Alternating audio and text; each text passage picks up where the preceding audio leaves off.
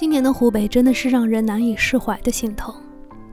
继疫情结束之后，又遭逢洪水，可是我们并没有就这么被轻易的打倒。就像湖北鄂州观音阁在洪水中依然屹立江心，七百年的建造，大风大浪里经历，这次的洪水也并没有击溃它。它就像是我们湖北人的心一样，面对这样的灾情。我们不会轻言放弃，不会听天由命，而是共同对抗，坚定地守护我们自己的家园。洪水会退，人心不退，加油！